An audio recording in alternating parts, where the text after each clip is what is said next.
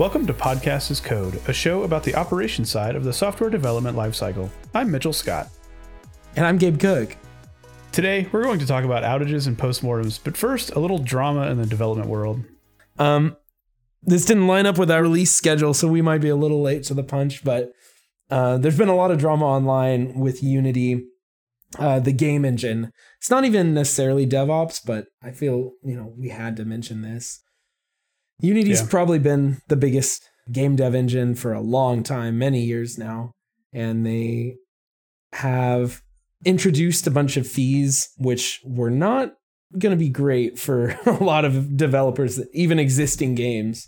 Yeah, and like the, the most annoying part was this last week they they announced this? Yeah, it all went by really fast. I think Yeah. it was mid last week. Yeah, so they announced a they called it a runtime fee and it was going to apply based on your number of like unique installs of your game.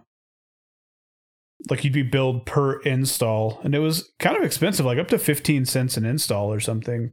Mm-hmm. and the the crazy part was like it was retroactive so it would count the number of installs in like the last 12 months or something like that. So you could potentially have an indie game developer who had made a couple hundred thousand dollars on a game and suddenly be on the hook for well m- more than that of licensing fees to unity Yeah.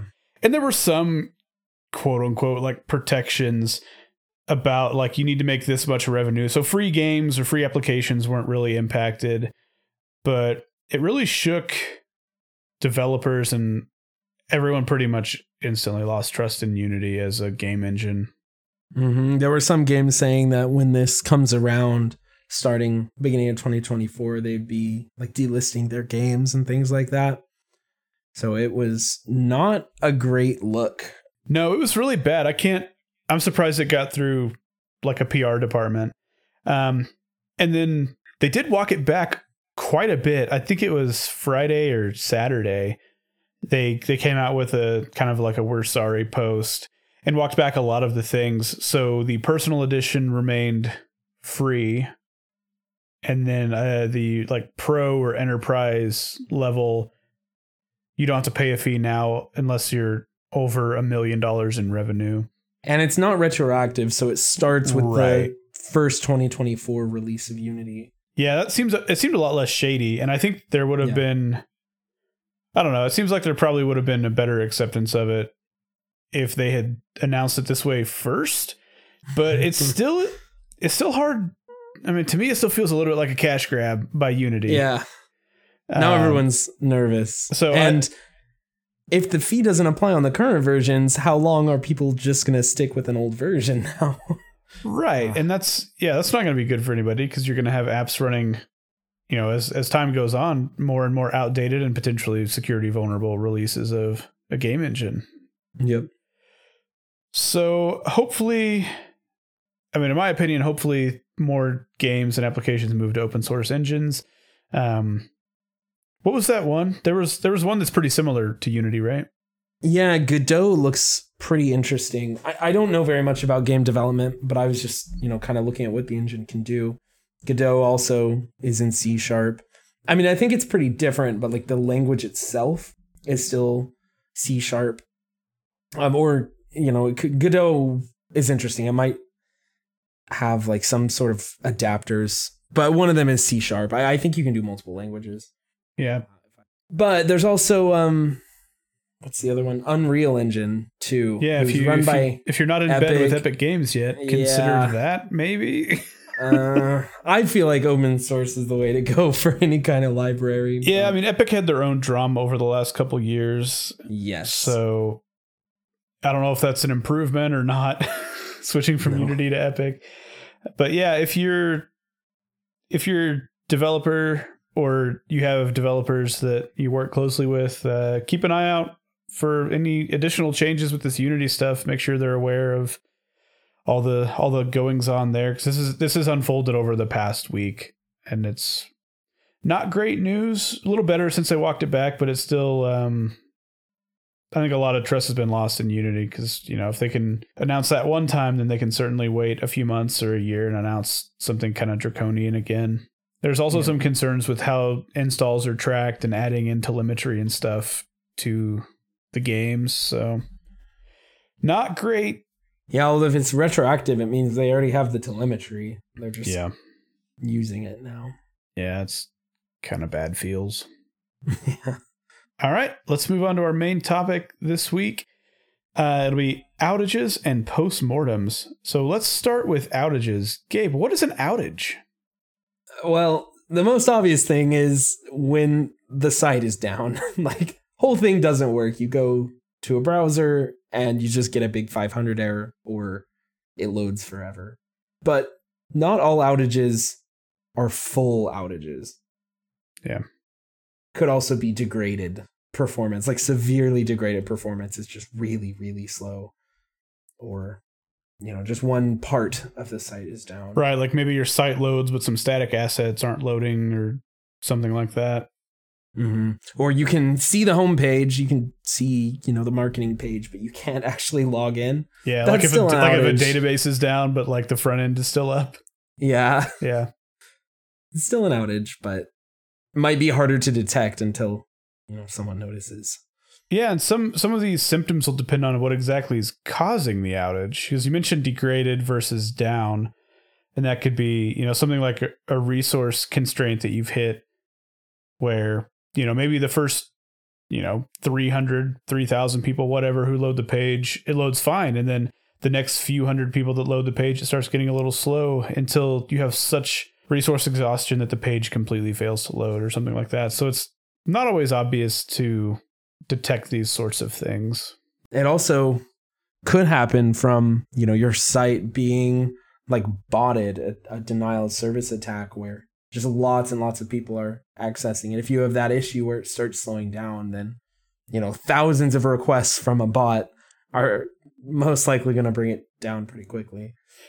Yeah, and that's kind of so like categories for outages. So resource exhaustion and denial of service attacks. That's kind of in a category of a system we built or that we maintain has broken for some reason and we have to figure out why.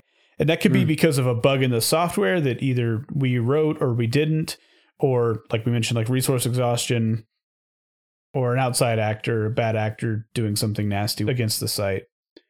Another situation would be that we broke something and that could be as a result of a system upgrade or an update or maybe our developers shipped something that didn't work correctly maybe there was some database migration that didn't run right and things got broken Yeah, that's true. I've seen that one happen. That one's easy to do because, you know, in your machine, you don't usually have a production data set. So you have like a few test users and you migrate data. But then when we ship it to prod, there could be hundreds or thousands of users and the migration will be a lot more work on the database. So that that one's actually pretty easy to do. yeah like with upgrades or updates like you could upgrade a package in an application and if you don't have full test coverage the things you click around and try to qa might be fine and then you ship it and then some user does something that you hadn't tested for and that endpoint or whatever that's doing is broken um, Yeah. so there's kind of a third category too which is a vendor's system broke. And that could be you know if you're using aws maybe there's an aws outage in your region or your zone.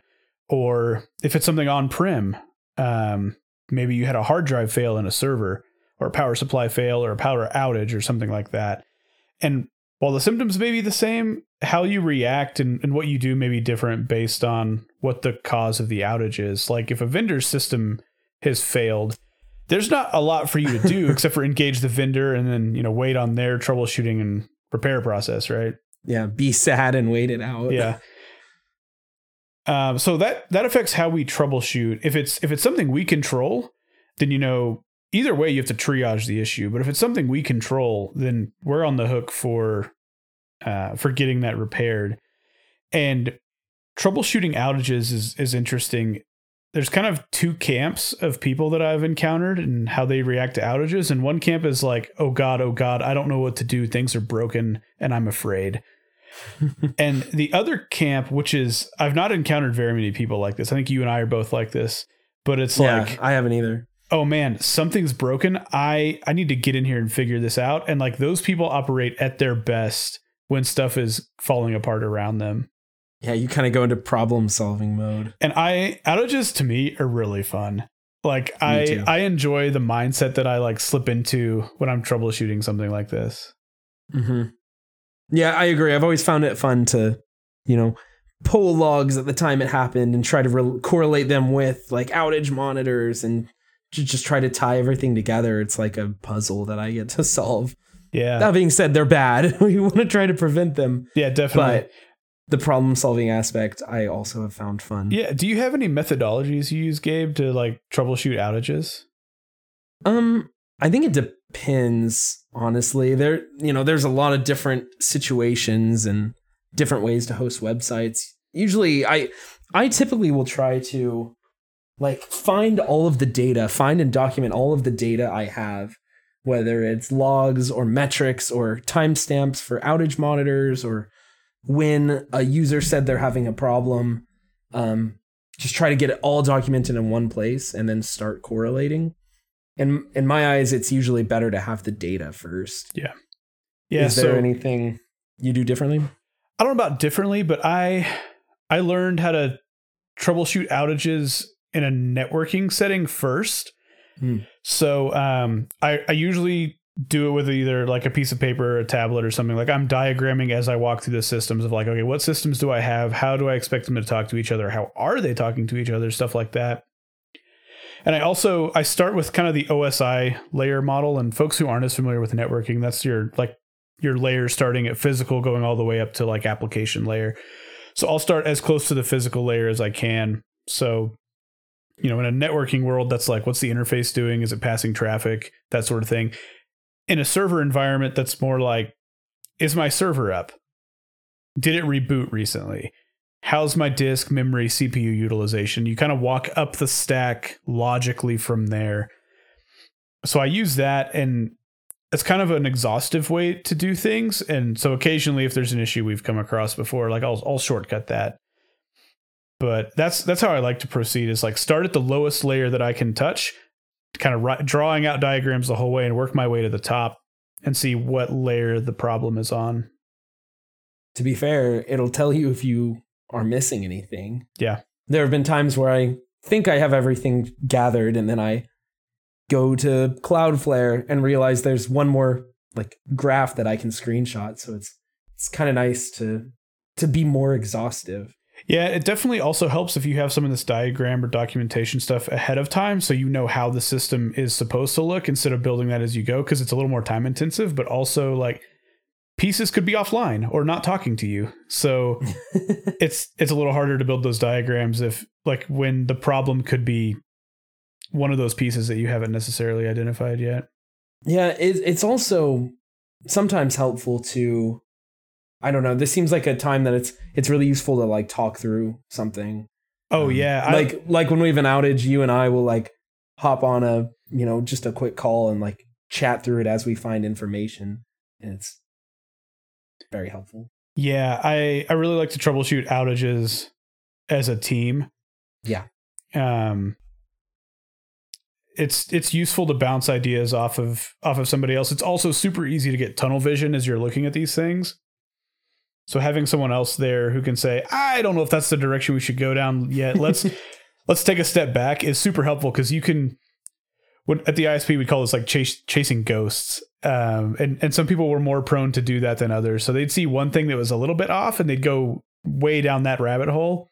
When in reality, like it was an it was an okay parameter. It was just a little a little wonky, and but it wasn't our problem. Yeah, that can definitely happen. There have been times like during an outage, I'm looking at logs and I'm like, oh man, the app is logging some error like once every 10 minutes. And then later on realize, oh, that's just happening normally. We should Yeah. probably make that error go away. So I I can see how that would you'd get like go down that whole rabbit hole of tunnel and why is this error happening when actually it just kind of happens. Yeah, it's also useful to have multiple people looking at different things simultaneously. So like, you know, it's not like one of us is just sitting there watching the other.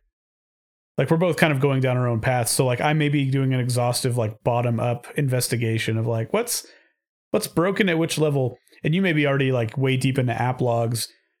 So as soon as one of us finds something, we can communicate that back and potentially save the other one time and speed up the whole recovery process. Because generally, when these things happen, time is kind of of the essence, right? Like the client Yeah. side is down or something like that, where like you don't have you don't have all day to kind of walk through the logs or or whatever and figure out like what exactly is going on here. Like you've got to recover the system as quickly as possible, documenting everything you can in the process, but speed of recovery takes precedence over like data gathering at this stage. Um, so it definitely helps to be, I, you know, I've known people who log their entire terminal output to files so that afterwards they can scroll back and and look at, you know, what exactly did that log message say, or like what what did the router say the light level was at this location whenever we were having the problem. Yes, although it's important at the same time to try to bring the site back very quickly while still checking or at least grabbing the data somehow. Like Yep. in Kubernetes, if you say, you know, like do a rollout restart, like redeploy the site, and it redeploys, you're going to lose that old container.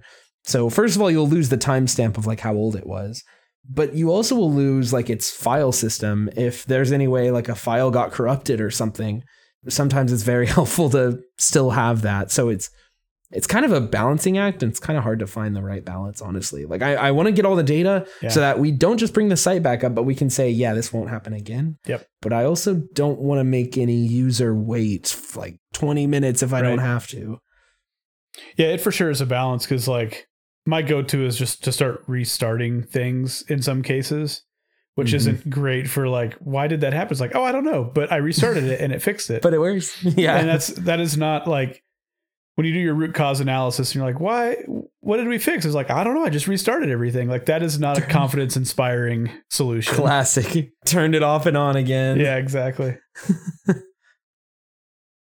so when you conduct a postmortem, so after outages, I I think everyone should conduct f- like postmortems.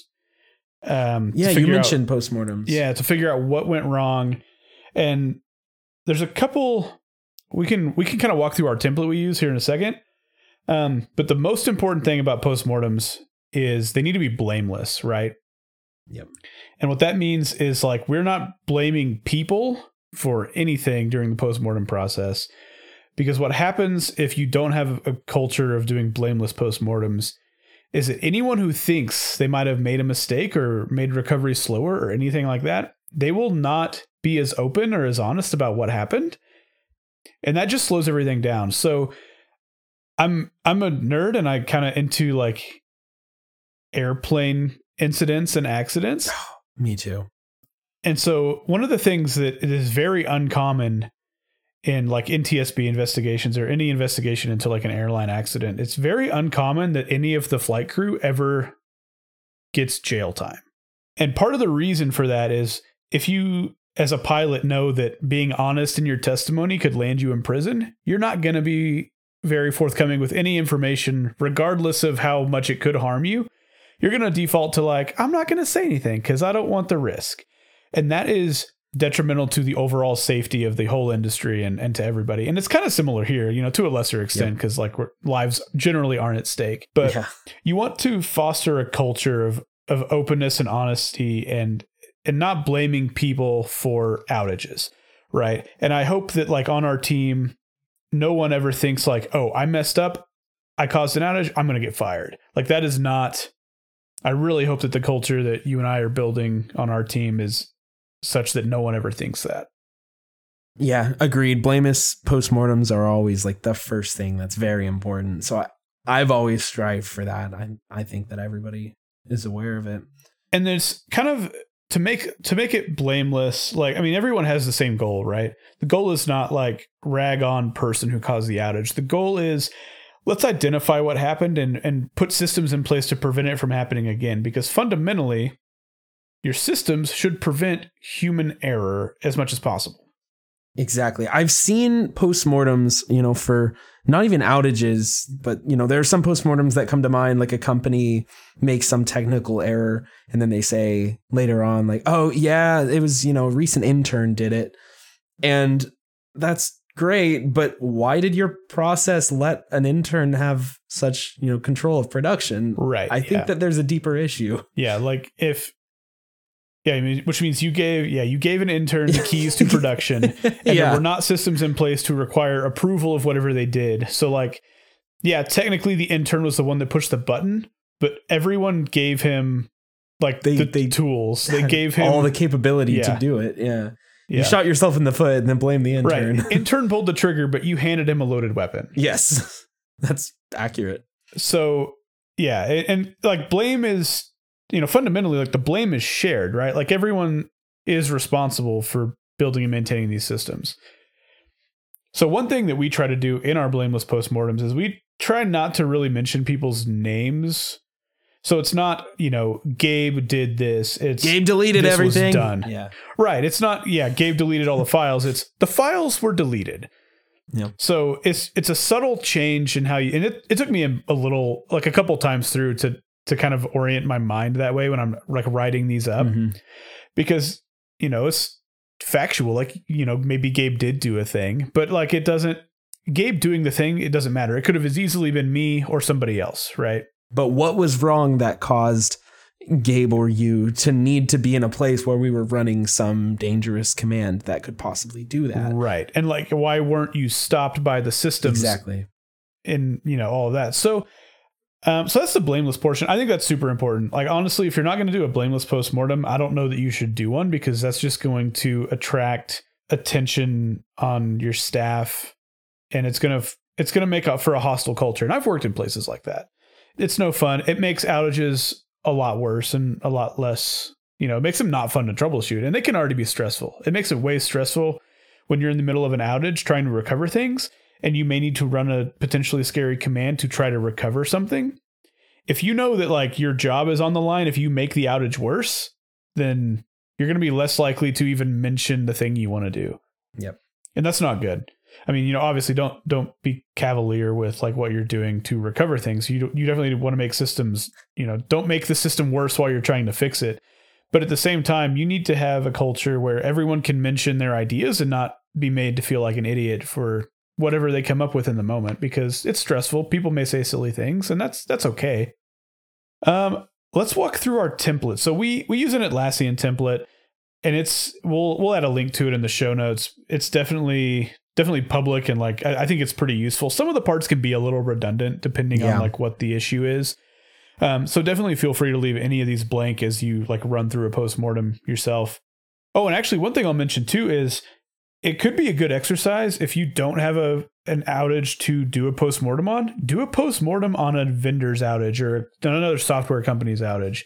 Um, not only is it a good exercise for running through the process, but it's a good exercise for are we vulnerable in the same ways that they were for this issue? And we've run through this anytime there's a big AWS outage or anything like that, even if it doesn't affect us, we'll go through a little bit of a like a brief postmortem of if this same thing did affect us, like maybe maybe it wasn't our region that went down or our zone that went down, but if it was, how would we have reacted? And like, would we have been okay, or is there stuff we should implement before it happens to us to correct that? Mhm. How bad would it have been for us, the recovery time? So it kind of helps to do mock postmortems, both to you know as practice, and you you could find stuff that that could you know make make your life easier in the future or or prevent an outage in the future. Which is the whole point of a postmortem is you know figure out what went wrong, not to blame people, but you can fix it so it doesn't happen again. Fix the process. Yep. So our template starts with just a summary of the incident. And this is this is really brief, like executive summary, a couple sentences. You know, this thing happened at potentially, you know, at this time, this was done, this is how it was recovered. Like it's that it's like a three sentence like the way you would close out the outage ticket. Mm-hmm.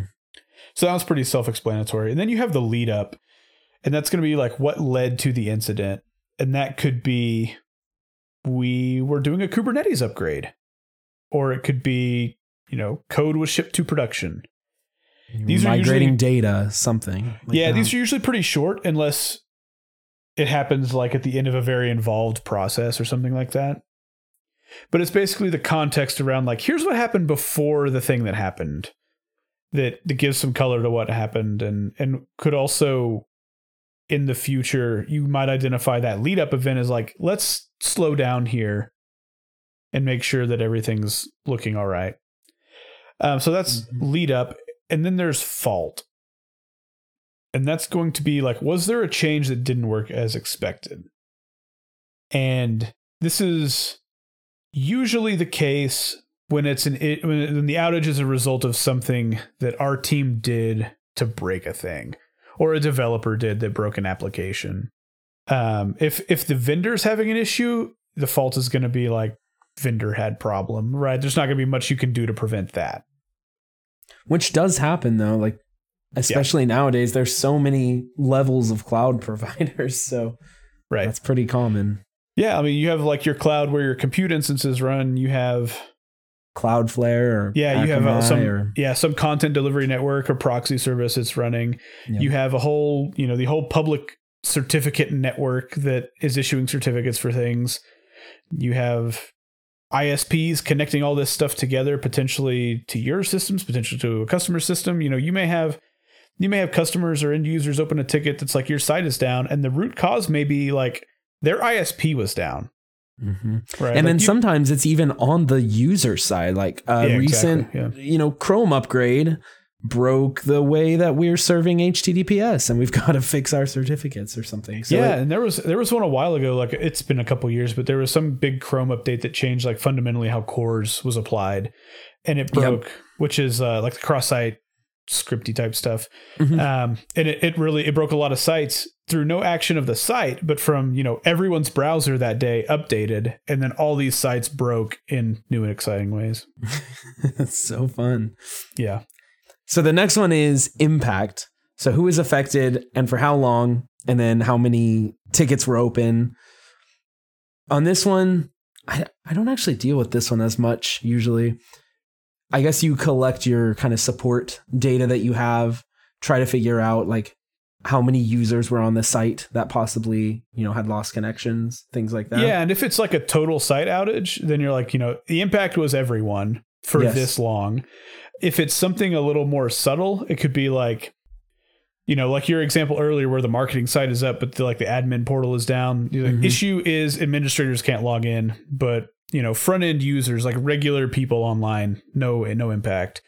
Or, or if it is some ISP issue, you're like Comcast users could not reach our site, something like that, just to spell out like who was impacted, and that sort of chrome thing. users yeah, Chrome users, yeah, yeah Chrome users who updated to version like 52 or whatever.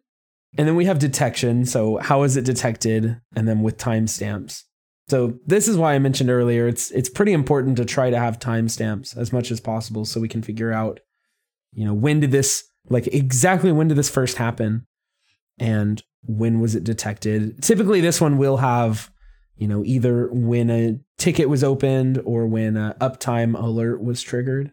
Yeah. And the timestamps are important not just for like triage or root cause analysis or anything like that, but and they, they are important for those, but also important for if you if you violated or so firstly, determining if you violated a service level agreement, an SLA. Mhm. And then if you have, how much money do you owe your customers back due to that violation? And having accurate timestamps is super important for that. Yep. Because it's not reasonable to expect your customers to do that math. You need to do that math and, and do the right thing by your contracts. Yeah. SLAs are important. They're not just a number. It's Yeah. important to make sure that data is tracked correctly. Yeah. And then an important thing with detection is so, uh, you know, when was it detected? How was it detected? Could that be improved? That's this is kind of the first like how can we make this better question of the the postmortem template. True. So is that like if the detection timestamp is a ticket that was opened from a user, why could we not detect it automatically? Is that yeah, that'd be a great thing? one. Yeah, that'd be a great one. Like if you know if a user end user opened a ticket because they got an HTTPS error, the question is like, could we? Yeah, the question is not like why didn't we detect this? It's could we detect that in the future without having a person report it? And that's Mhm. another part of the blameless is like not why didn't you do this, but how could we do this? And it's it's a subtle thing, but it's That's true. I guess I just meant there have been times where, like, uh, you know, we were doing health checks, but they were pointed at, you know, the marketing site instead of the API. So Yeah. it's not necessarily blame. I just mean, like, maybe we didn't No, no, have no, yeah. uptime monitors, but like, why weren't they triggered? Yeah, exactly. Yeah, and and like and we now have triggers, you know, we didn't for a while, but we now have triggers for give us warnings before the the certificates expire because sometimes our processes to do the automatic renewal don't work or a secret doesn't get replicated and that shouldn't happen, but it has happened. Mhm. And then additionally, um, we've had we've had customers or uh, clients open tickets when a site is loading slowly. Like the site took 45 seconds to load the page on a site that should have taken three seconds to load a page. So like that, the site's not down, so we didn't get a an alert, but we could adjust our thresholds, our timeout thresholds in our monitoring system, so that if the site takes that long to load, we'll get an alert, and that lets us ideally figure out there's a problem, start looking at the problem, and maybe even resolve the problem before we even get a ticket opened. And that's kind of the ideal.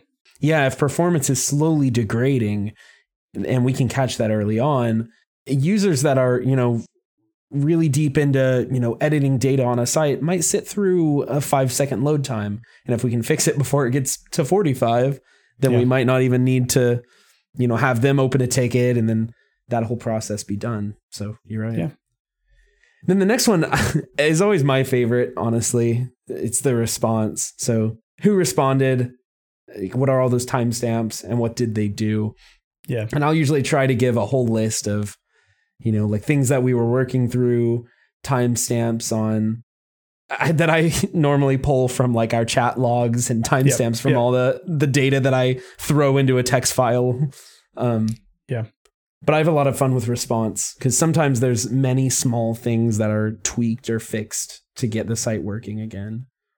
Yeah, and if you're responding quickly, this looks really good on the formal. Like if you have to send a formal root cause analysis, um, or a reason for outage in RFO, um, this looks really good if that timestamp is really f- quick, like in rapid succession to detection and also the fault, right? So if that's bang bang bang, a problem happened, we detected the problem, this engineer started engaging on it. That looks really good. So, um, True. yeah, it's definitely definitely important to have those timestamps. Also, if this is another one where like the detection was at this time, how could that be improved? The response was at this time, could that be improved and how?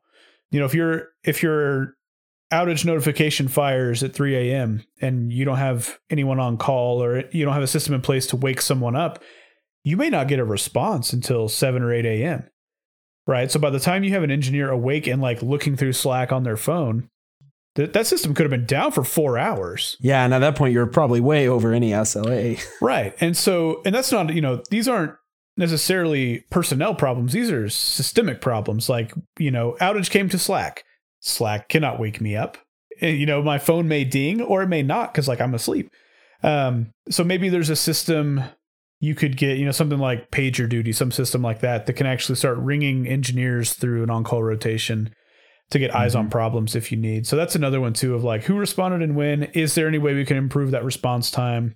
You know, like maybe maybe it's during the middle of the day, but the entire ops team is in a four hour on site meeting or something. Like, you know, that stuff has happened. Yeah. So again, it's all it's all about the process. Yeah. What what could we automate or what tools could we buy to just make sure that our people know that something's wrong? Right, because mm. we want to we never want to assume people aren't doing their jobs well because in general like, you know, everyone's doing the best they can.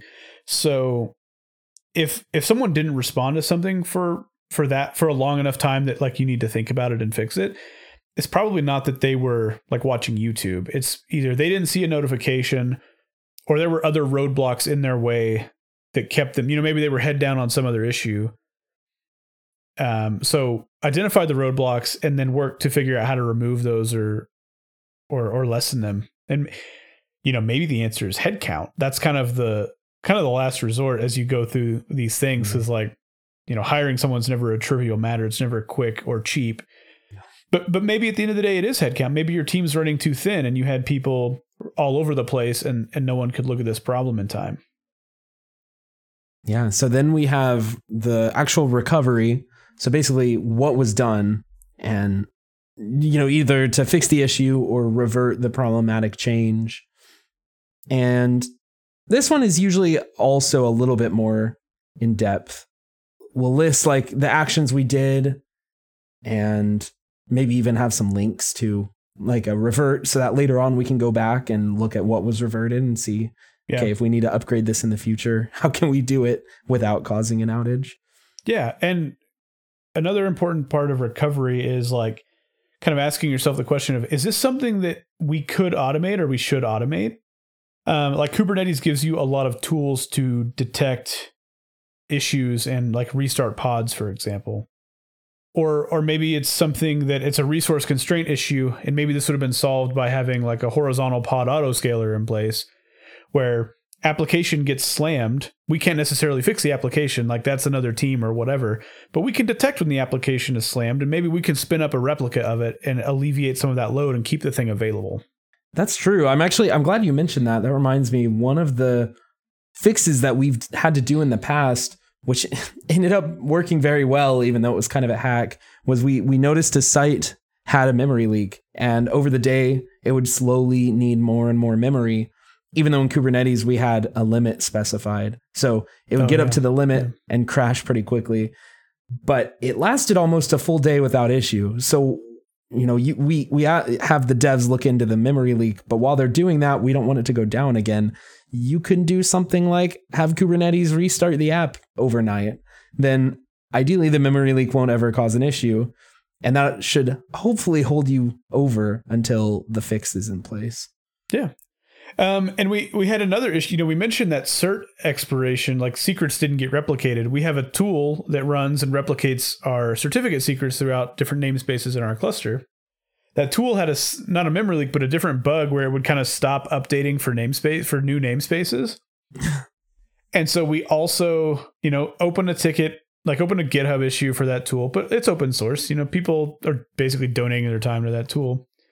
So can't necessarily fix the tool, but we can restart that service every week or every night or whatever. So to make sure that our certificate secrets get updated. So in that instance, we had a couple different takeaways. It was make the monitoring better so we can detect if it happens, but also even if it's a little not ideal, build an automated way so that it shouldn't happen again. You know, even if that is like manually, like not manually, but like restart a service Yeah, on and just make a with a make a cron job. Kubernetes cron job that restarts the deployment. It's not great, but Right. it's better than an outage. Yeah. And that's the goal here. And you can, you know, we would, during this process, you document these things that you're doing. And ideally, like, especially if your team or company controls the application or the service, you open a ticket that's a feature improvement of like, hey, don't have a huge memory leak, but if you can fix it on the operation side quickly, implement that fix as a, at least as a band aid. Mm-hmm. because the next time it happens, maybe a weekend or a holiday. So even if it, there's an ugly solution, it's better than you know better than having humans jump into equipment off hours or something. Yeah, and if we have this all documented, then if it does happen again in the future, it could also be helpful. There could be a future Yeah. postmortem where it's different. Ideally, we shouldn't ever have the same postmortem twice, but maybe there was a related issue, you know, due to some other dependency upgrade or something like that. Yeah, and even you know if it is a cloud vendor, like was the cause of a postmortem, you you definitely could have a, the same issue happen True. again. So if there's some mitigation step or When know, do you consider contact- migrating?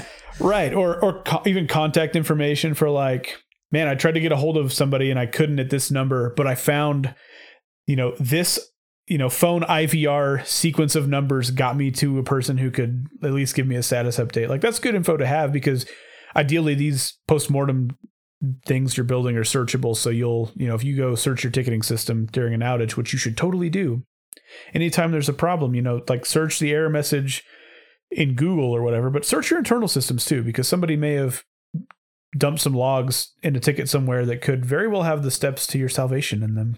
Definitely. Um, so we've mentioned timelines or timestamps a few times. You really do want to, and this is the, the time to do that, is build a timeline of every single event. So piece together the timestamps from all of the previous things, put it, you know, just make a timeline of it. ideally this is in something like UTC that it makes sense, right? Like time zones can be tricky depending on also like which side of daylight saving time you're on, stuff like that. So ideally it's in UTC and then you can convert that as you send out notifications to your clients. So you can convert that to local time when you send out notices or um, like RFOs, RCAs. But pick pick a time zone and stick with it internally so that people don't get confused because that you know that matters and definitely make sure all of your timestamps for the same issue are consistent in like what zone they are. Because there's nothing worse than going through and you're like this was a four second uh, this there's nothing worse than going through and saying this is a four minute outage. Why is it six hours and four minutes? Like how did they the fix this before it happened? Yep. Um, so we're going to use kind of all of the previous things to do a root cause analysis. And we've mentioned root cause analysis or RFO's reason for outages sometimes you're required contractually to provide those to clients. A lot of times you're not, but it helps to have them ready. Root cause analyses are also often called just RCAs, so you may have seen that online too. Yep. Yeah, so whether or not you have to give these to your clients, it definitely helps to have them written up because you know, you may get to 3 days after an outage and one of your important clients calls up their contact, like their project manager or whoever and say, "Hey, by the way, why were we down earlier in the week?" And they may not even have a good they may be like you know i think it was on monday or whatever. And it helps if your project manager or whoever the client contact is doesn't have to engage an operations person and have them remember what happened. It's easier if it's written up somewhere and they can just reference this read it off to the client. And then if the client has questions or wants to talk to an engineer like that's fine. But give the other you know the the less technical people the information they have to answer the client's questions satisfactorily and, you know, like I said, you may be contractually required to send these to clients as soon as you have them. So, you know, always do a root cause analysis. Definitely. So, a root cause analysis, we're, we're basically just compiling the things from previous steps in here and figuring out like what is the fundamental root cause. Like, you know, server memory being full, that is a symptom. Why was the memory full? So, we'll get into it. Like, so what happened, right? Application went down when did it happen? We we always have our timestamps. Mm-hmm. What caused that to happen? And um, there's this concept of like the five whys. And I at first when I saw that reference, I was like, what what does that mean? And the more I looked into it, the more it's like you ask questions like how a toddler asks you questions, right? It's why. And then you give a reason. You're like, okay, but why that? okay, why? And then you give a reason and you're like, okay, but why? And you basically do that until you run out of things and then you found the root cause, right? So like, yeah, application went down. Why did that happen? Well, we exhausted the memory and it got out of memory killed. Okay, but why did we exhaust the memory? You know, and if you if you follow that down long enough, you'd be like, oh, well, there's a memory leak. Well, why? It's like, well, you know, this code we got from or this application we got Some from this vendor dependency, or yeah, application we got from a vendor, or something. And that may be as far as you get, but if you wrote the application or your company did, you may be able to trace it back to like this line of code is not great or, you know, some issue. So you basically you you ask yourself the question of why until you get to the fundamental reason for why something happened. Until it doesn't make sense to keep asking why. Right. and you and you stop asking why before you ask like, well, why did Gabe do that? Right? Like You stop yeah, just short of like blameless. asking why a person was. Yeah, exactly. this isn't blameless. Well, why did Gabe put a memory leak in here? No, I didn't mean to. and then once you figured out why, you kind of ask yourself like, do we have systems in place that are designed to prevent this from happening? And and if we and do, did, did they, they f- fail to do their job? Right. Yeah. And then you kind of also ask yourself like, you, you do the why tree crawling yeah do that again. exercise again right like oh why didn't we detect this well like you know our intervals are set too high okay well why did we set them that way is there and because that could help you determine like did we set them that way to avoid false positives and like you know the implications of of that and oftentimes too that this kind of thing is pretty important because there have been cases where initially x amount of time is acceptable but then as the site moves towards production, a shorter time span is acceptable. So we need to make sure that those intervals change. Like we are a little bit more careful with our outage monitoring. So you know, needs can change. It's not even that something's wrong all the time. It could just be, well, this was okay at first, but now I guess we need to, you know, make sure that we catch issues more quickly. Yeah, and like you mentioned, moving an app to production, like tighten the windows up, and that's a good chance to like review those settings mm-hmm. too. But also, you know, you may have an application you build for a client or whatever you deploy, and it's not super important when you deploy it. But maybe five years from then, it's a business critical thing. Like everyone relies on this system for, you know, whatever. We had we had a system I managed at a different job that started as just a way to report how the sales team was doing. And then over time, the sales team had that page up constantly, reloaded it every minute because they could see like their commission targets versus the, the sales they were closing. and so every salesperson, like reloading that page, told them how much money they were making that, that month. So, so it became mission it critical. became mission critical to their sales force, even though it was like just this like this report that used to get run at the end of the month to pay everybody. But then the salespeople are hammering it because they're like, I want to see, I want to see dollars go up throughout the day. Of course. So, and, and, sometimes you don't know that stuff till the app's been down for four minutes and you get a call from someone and they're like, hey, uh, so this is super important actually. Um, Sales doesn't know how much money they're going to make. right. You're like, oh, weird. It's not even the end of the month. Why is that report getting run? Like, oh, no, it's run hundreds of times every minute. and you're like, oh, well, that both informs my monitoring frequency and also how much resources I'm giving that system. Yeah, that's amazing. yeah, that was a that was an interesting one for sure. Yeah, there's also been times where some of these whys just lead to, um, when we first released this site, it was used by 50 people, but now it's used by hundreds, and yeah, it just takes more memory. So yep. it, you know, it, a lot of times there's really good results from this that we can go okay we we need to raise the memory limit. If you know if there's a lot more users using it might as well. Yep. Or something like that. So once you've identified the root cause you want to do a backlog check. You want to make sure you associate any other tickets that are open in all your systems um, where where this was the cause because you don't want people troubleshooting those tickets when you've already done the work you also want to make sure that you're telling clients or customers or end users, whoever it may be, like, oh yeah, we've we figured this out and we've implemented these steps to fix it. Because as far as like that ticket is concerned, it was open like, hey, there's a problem. Then problem got fixed in another ticket. You may just tell that that customer, oh, it's weird. It hasn't problem hasn't recurred. Like whatever. That's not a great resolution, especially if you've spent the time and done the work somewhere else.